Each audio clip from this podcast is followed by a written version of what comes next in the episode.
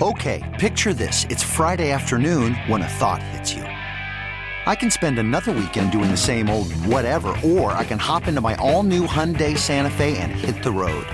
With available HTRAC, all wheel drive, and three row seating, my whole family can head deep into the wild. Conquer the weekend in the all new Hyundai Santa Fe.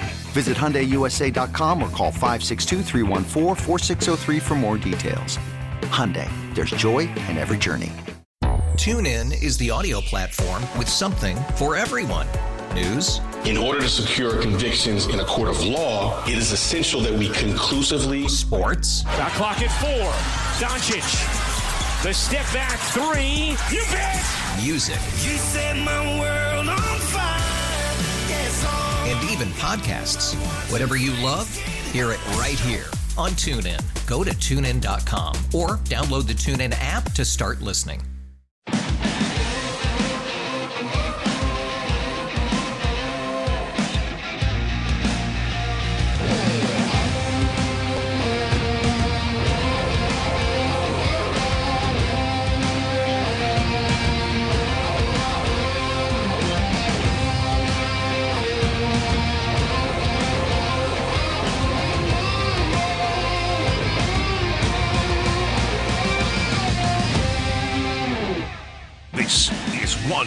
Bills Live, presented by Kaleida Health.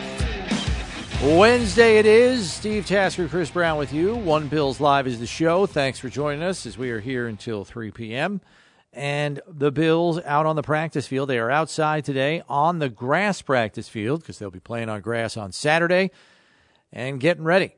And I don't know, like it's I feel like this is going to be a very different game, Steve, and we, we can discuss it in earnest over the next couple of hours, obviously. We'll also be talking a lot of Josh Allen, who, for the third time this season, was named AFC Offensive Player of the Week, 10th time in his career. Um, Eighth time against the Dolphins. no, I'm teasing. It's close to that. Yeah. It's up there. Um, I'm trying to wrap my head around – what kind of game we're going to see on Saturday for a couple of reasons. One, the Bears run the tar out of the football, and nobody has really been able to stop them. And I found Coach McDermott's comment when he addressed the media about an hour ago pretty interesting. He said, We better be ready for these guys. And I thought that was kind of a I don't know how to describe it. It was it was a con a comment that made my ears perk up a little bit, and it's probably a byproduct of two things. One, no one has been able to stop them on the ground this season. Two, the Bills are coming off one of their lesser tackling performances defensively. And so I think that automatically, you know, ratchets up the concern is probably too strong a word, the focus right. and the emphasis on proper fundamental football. And Eric Wood and I had a discussion about this in the pregame radio show before the Miami game. When tackling has cropped up as a problem for the Bills, it's not only about the way in which they're trying to tackle, it's also about positioning. And when we see two or three missed tackles in a row, like we did on the 11 yard touchdown run by Mostert in the game last week, it wasn't because necessarily the tackling was poor. It was because the positioning was poor, which led to a tackle that isn't Sound. textbook. Right. Yeah. I, I saw that a few times looking over the game again. Arm tackles, reaching to make a tackle instead of, you know, being in proper position to break down and, you know, explode into the game. when guy. you give up 188 yards, 188 yards rushing to the Dolphins or any team, it always comes back to that. Yeah. Great defenses are one thing. The first guy to the football makes the tackle all the time. Those are great defenses. The Bills aren't didn't play like that against the Dolphins. And I'm I hope that Sean McDermott says, listen, we better be ready for these guys isn't a nod or a a reaction to what he's seen from his players thus far this week. You get into the you get into the nitty gritties of the season. You go in and you start talking about the team you're going to face and what's going to be what's the uh, what's it going to be like and, and all of that. and you get to the point where you look at what they've done, and the Bears just uh, they're on a seven game losing streak. Right. Um, there's not, you know, there's yeah, they're running the football great, They average 186 yards a game. right? And how much of that is their opponents going? Listen, you, you can run it all you want. Uh, Um, they lost by in their seven game losing streak. They lost by Five to the Eagles. 30 to the Cowboys. 30 no, 20 to the Cowboys. 3 to the Dolphins, 1 to the Lions, 3 to the Falcons, 21 to the Jets, 9 to the Packers and 5 to the Eagles. Um, it's not like a couple of those, yeah, 20 points to the Cowboys way back. Um, and the and the Jets handed it to them pretty good too, and the Packers kind of got them, but the Packers kind of own the, the the Bears. This is a Bears team that's not going away easy. Their r- ability to run the football is one of the things that keeps them in game because, as we've we talked about in Bills by the numbers this week, teams that run the ball really well, it's hard to blow them out. It's hard to get enough possessions in the game to just keep throwing throwing points on them. Unless you score every single possession without ever making a mistake, Yeah. It's going to be a close game. That's where the Bears are right now. And it's easy for me to envision guys sitting there watching film and getting the feel for these Bears games going and just taking a deep breath and going, yeah, they ain't get, they ain't good enough. Right. And so I think Sean McDermott comes out and says, "Geez, I hope we're you know we got to be ready for these guys." I think he might sense a little bit of a of his roster kind of standing up and taking a deep breath, saying, "Okay, we Yeah, I mean, if let's get ready about- for the Bengals." Kind of You think about the stretch they've been on, three consecutive division games. This is their only remaining out of conference game in the regular season. And yeah, you obviously want to avoid complacency because you're in an AFC conference race for the top seed right now.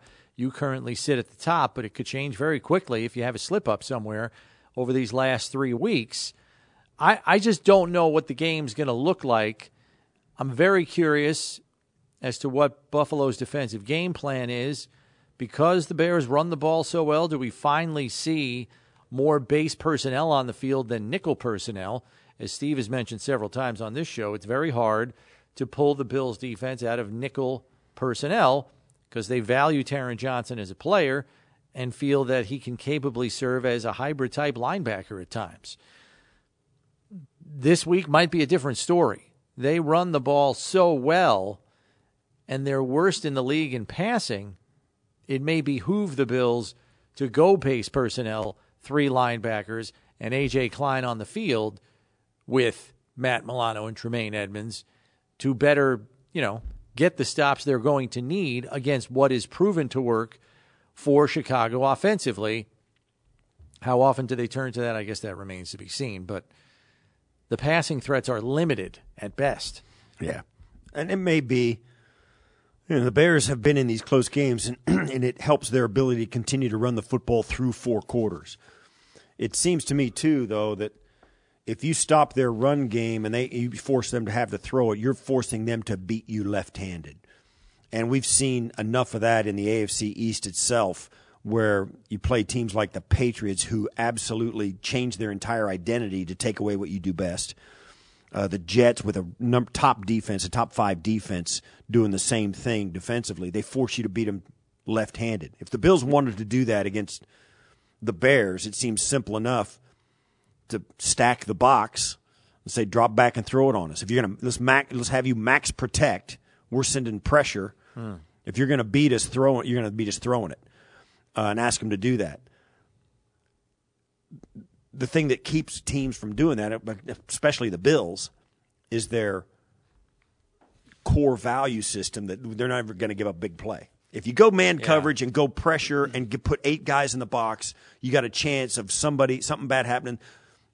Fields lobbing one up and the guys behind you on a man coverage, and you get give up a touchdown. Right. So that's the reason the teams are hesitant to do that. And then we run into the other thing that could play a factor on Saturday, and that is the weather. Not so much snow, there's only a few inches expected in Chicago Friday into Saturday. It's the wind, which they're saying could is expected to be sustained 25 to 35 miles per hour for most of the game and then wind gusts over 40. That can mess with a passing game. And so I kind of openly wonder is this a game where Cole Beasley plays more than 11 snaps? Because how he factors into the passing game figures to be less impacted by the wind, Right. you know, than throwing Because- 18 yard dig routes. Right, because Josh will throw it ten yards on a you know on a fastball where the wind's not going to have a chance to Catch it and do catch it and do, move it that much. And Beasley will catch it, turn around, and fall forward for the first down. Yeah. So yeah, that you could see that, and because that kind of offense, you can use that kind of passing offense as an extension to your run game, like we've heard so many times, you know, before. Um, a lot of times people say they did it as an excuse for why the Bills weren't running the ball well enough because they were throwing it so well in the short game they Yeah. didn't need to run the football. That kind of thing. Well, just keep on keeping on if that's the case. But I agree with you. This is going to bother this I don't think this is a factor in this game as much as it would be for other teams. The Bears run it, they don't throw it, so it's not going to bother them. And the Bills with Josh, I mean they they practice and play and live in that stuff. They're just going to throw Josh will throw hard darts. Guys will catch it and that'll be the game plan. This week's game sponsor, by the way, is WellNow, the official urgent care partner of the Buffalo Bills. Let's get to your practice updates, which are presented by LECOM, Lake Erie College of Osteopathic Medicine. And Ryan Bates and Jordan Phillips continue to practice in their return from injury. Both of those players missing last week's game, so that's they seem to still be trending in the right direction.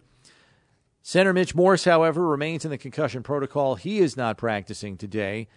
Neither is Jordan Poyer or Boogie Basham. Poyer is dealing with a knee injury, the severity of which is not known, but he is missing practice today, and I believe he was listed with a vet rest day yesterday. So, unsure when that cropped up as an issue. And Boogie Basham, not practicing, still dealing with his calf injury.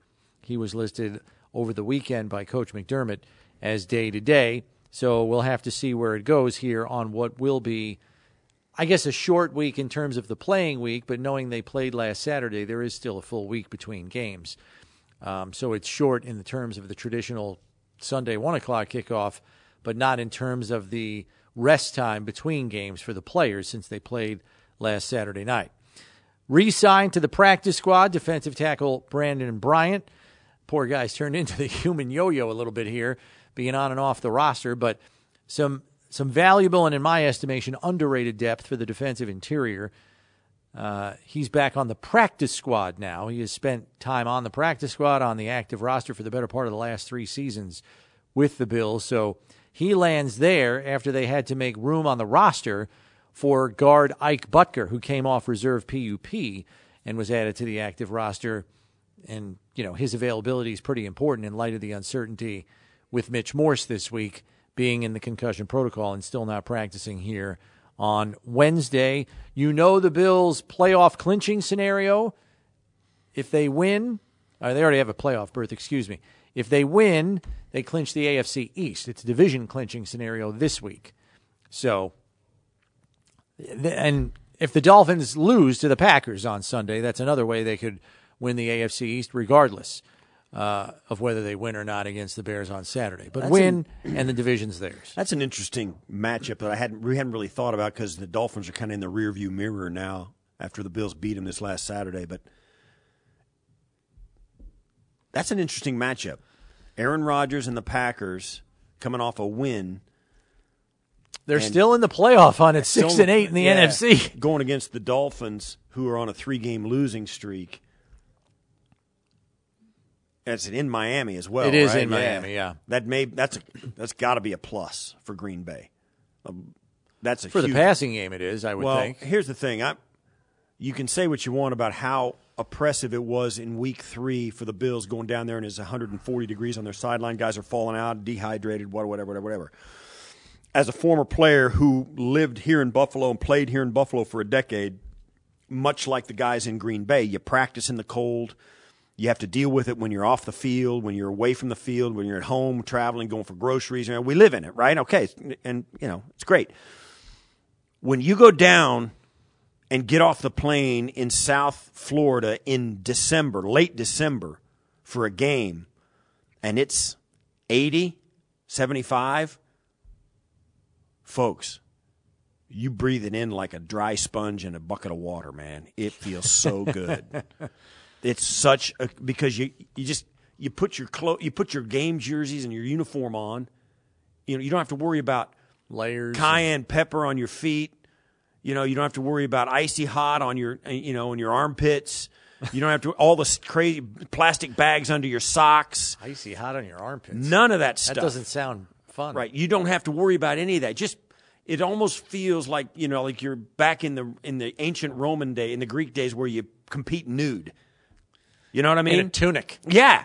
You just feel like, golly, this is all. It's great. It's like it's a Freedom. boost. It's a boost for the northern teams going down there at this time of year. At year. this time of year, yeah. At this time of year.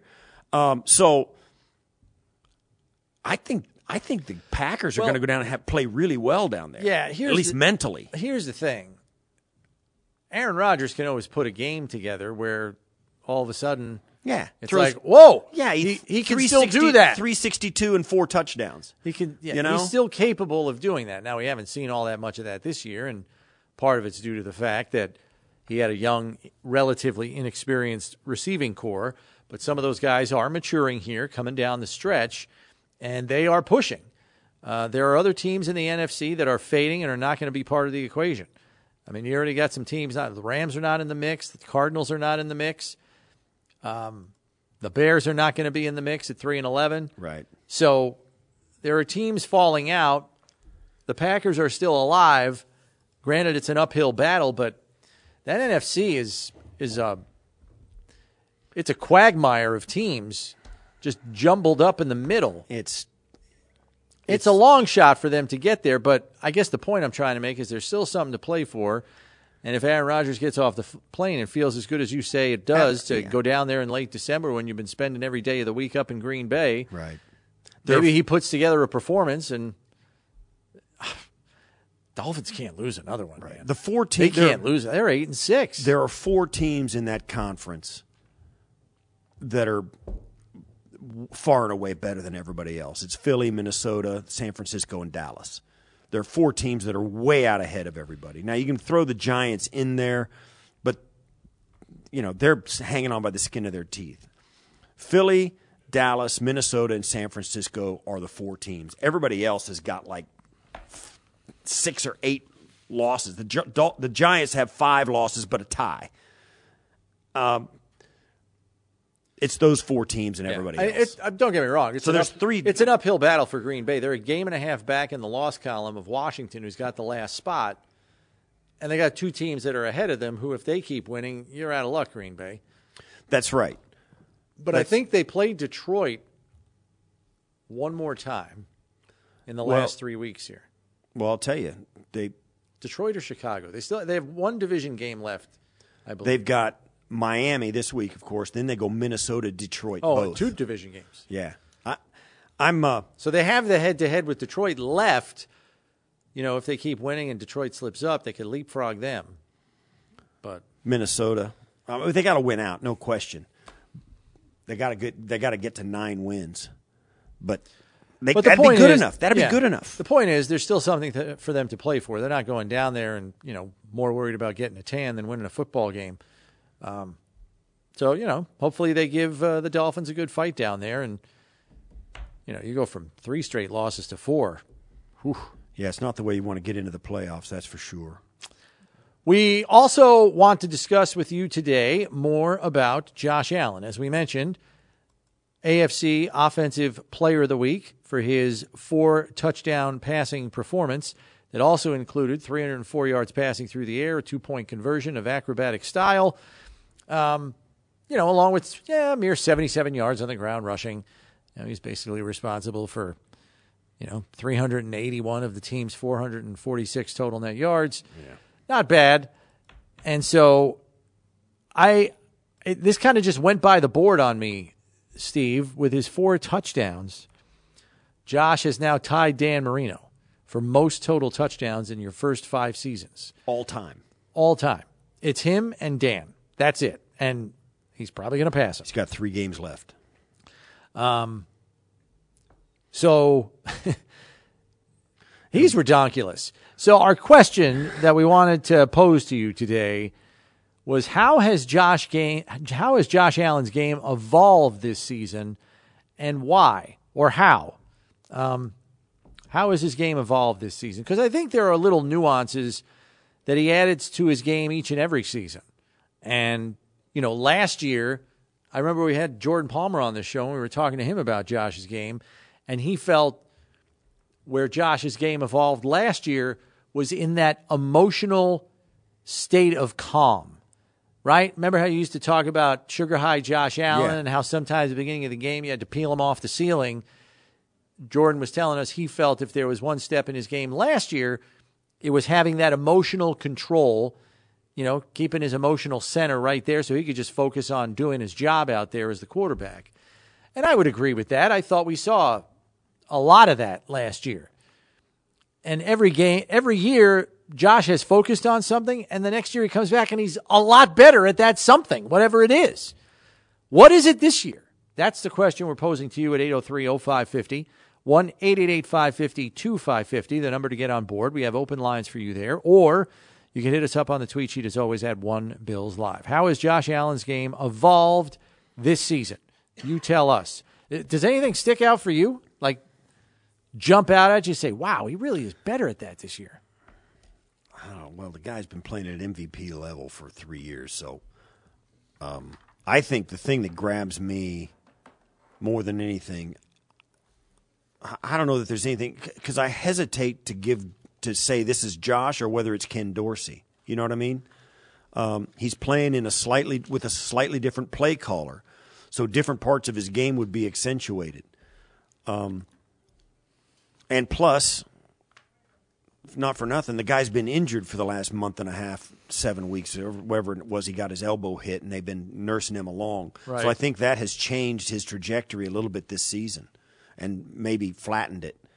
Um, so I think it's a really difficult question. I don't think there's any question. He is when he is on, he's as good as or better than everybody else in the league. Um, Mahomes is certainly always in that conversation. Absolutely. Um, Josh is right there with him. He's always in the conversation. Then you get guys um, in and out of the conversation, like you know, um, Jalen Hurts this year is being thrown around because of the, the success that team has had, uh, and a little bit unexpectedly. Tua was in that conversation through that five game winning streak when they, you mm-hmm. know, they were oh they were three and 0, 0 and three, then five and zero, so they were they were off to a red hot start. But Josh, when you watch the Bills play, you can't not be wowed by the level of play Josh has. Even when it's when they're struggling, when they're down eight in the fourth quarter, and Josh hits a third and fifteen for twenty one to Gabe Davis. I don't know if that's exactly when it happened, but he makes throws nobody else makes. Does it from the? po- I said this in post game. He does it from the pocket. He does it obviously off script outside the pocket. He can do it with called quarterback runs where they use him as a weapon, call it, and he's going to run it. And he also does it when he just pulls it down and decides he wants to go. He does it with the long ball, like Pittsburgh, and he does it plinkety plink plink boom down the field. He has. We have seen him win games every possible way, every possible way. And I think the thing that we don't see now that we had, we saw it a little bit in the swoon during the middle of the season, is the he he cut off the bottom of the roller coaster. His bottoming out doesn't go like like what are you doing, right? We almost saw it at the last play of the half against the Dolphins, where he ran out the clock and almost blew their chance to score any points there, but he got the touchdown. So he's cut off the bottom of the roller coaster too. Right. I mean, I, I mean, where do you go from here? More of that, less of the other. Goodness gracious! I think one thing we'd like to see that he's not that he well, I don't know. We we've talked about it. Make more plays on schedule from the pocket. Just the the guys are running open, boom, hit them. Um, Yeah. maybe more of that rather than going off script as much as he does. But it's hard to see a place where there's gaps that need to be filled in that or that were there last year that he hasn't, or that, you know what I mean? I. It's funny that you're saying all of that because one area where I thought he has evolved is in managing the game.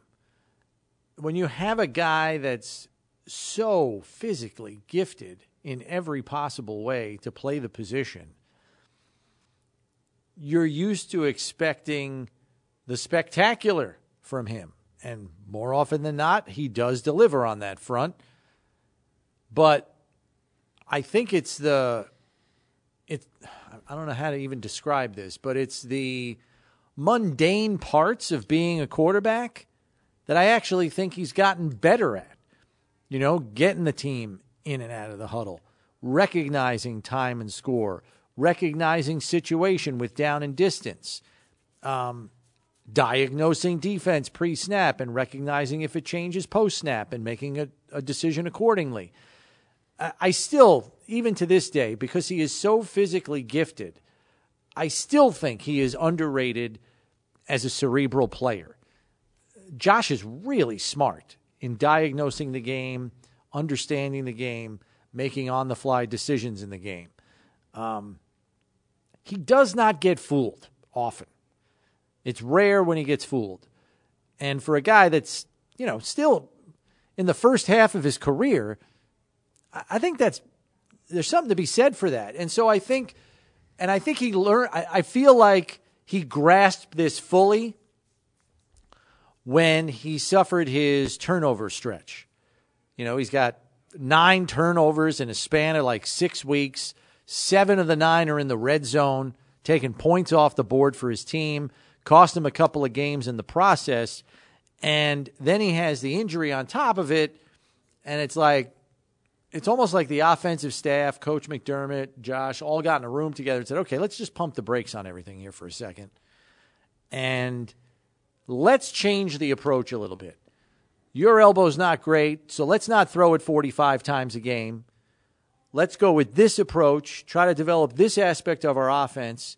And how about you just kind of run the show a little bit and not try to be the three ring circus that you're capable of being every week? And I think he took that on willingly. And I was in encouraged, like Browns game, Lions game. He was managing those games. And even though the point production was dropping, he was not making the catastrophic mistake to make winning harder. Yeah, I, I agree. Here's the problem. Even if Josh buys into that and says, "All right, I'm going to give, I'm going to distribute the ball and get, give my guys a chance to help out," the only guy you can point to has really come through is Steph Diggs. Well, yes, and I wasn't, in, and I'm And- not, I'm not trying to indicate that that's the long term way that this team should play. I was just saying for that interim period, when his elbow wasn't 100 percent, they played a different way. He grasped how to manage a football game.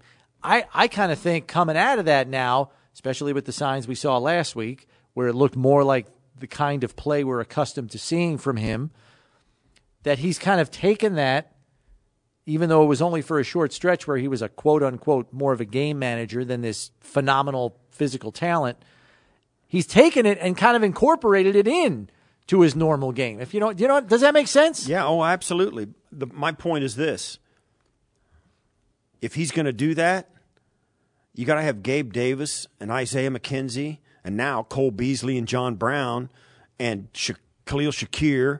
You got to have all these guys doing their part. He's still leads the league in having guys drop balls. Correct.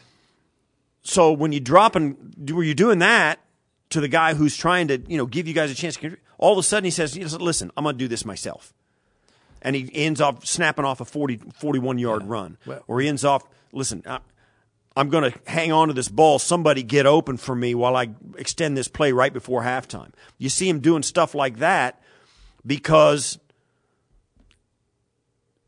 he hasn't. Nobody has stepped up to the play. You know, teams are- Consistently. yeah, you can take Steph Diggs. You put six guys on Steph Diggs. You take him out. Nobody's. You know, there's nobody consistently Right. hurting the other team I would say enough for Josh Knox not to do it himself. Knox is the guy that's come closest. yes, he's done it. A couple of two plays, of the last couple three of games. games. Yeah, a couple of games. Um, But the last time before that was the Browns game when he went seven for seventy. right. You know, so you know maybe Knox can be that true second option because we haven't seen a singular defined secondary option in this passing game. So you're right about that. I would I will I will grant you, You know, that. so I, we'll see. I mean, I'll say this: he at this point in his career, Josh knows what it takes to win an NFL football game, and he, and as you said, one of the reasons they drafted him and were confident in drafting him when he had so far to go to be a great quarterback was his intelligence. That is what sets guys apart. Certainly, that it sets Josh apart, and he never gets the credit for it because of his physical skills that are so prolific. He, nobody ever thinks of him as a smart guy. You don't improve at the rate that Josh Allen improved over the first couple of years of your career unless you're really smart. So that continues to be his greatest asset and is becoming more of an asset as he gets further into his career. We have to take a break here, but when we come back, we're taking your phone calls. So if you're holding at 803 0550 or 1 888 550 2550, stay where you are. Sam in Buffalo is going to lead us off, and others holding at 803 0550 when we return. How has Josh Allen's game evolved this season? You tell us what you think next here on One Bills Live, presented by Kaleida Health. It's Buffalo Bills Radio. TuneIn is the audio platform with something for everyone. News, In order to secure convictions in a court of law, it is essential that we conclusively sports, Shot clock at four. Doncic. The step back three. You bet. music, You set my world on fire. Yes, and even podcasts. Whatever you love, hear it right here on TuneIn. Go to tunein.com or download the TuneIn app to start listening. You could spend the weekend doing the same old whatever, or you could conquer the weekend in the all-new Hyundai Santa Fe. Visit HyundaiUSA.com for more details. Hyundai, there's joy in every journey. Audacy celebrates the class of 2024, brought to you by T Mobile. You can count on T Mobile to help you stay connected on America's largest 5G network.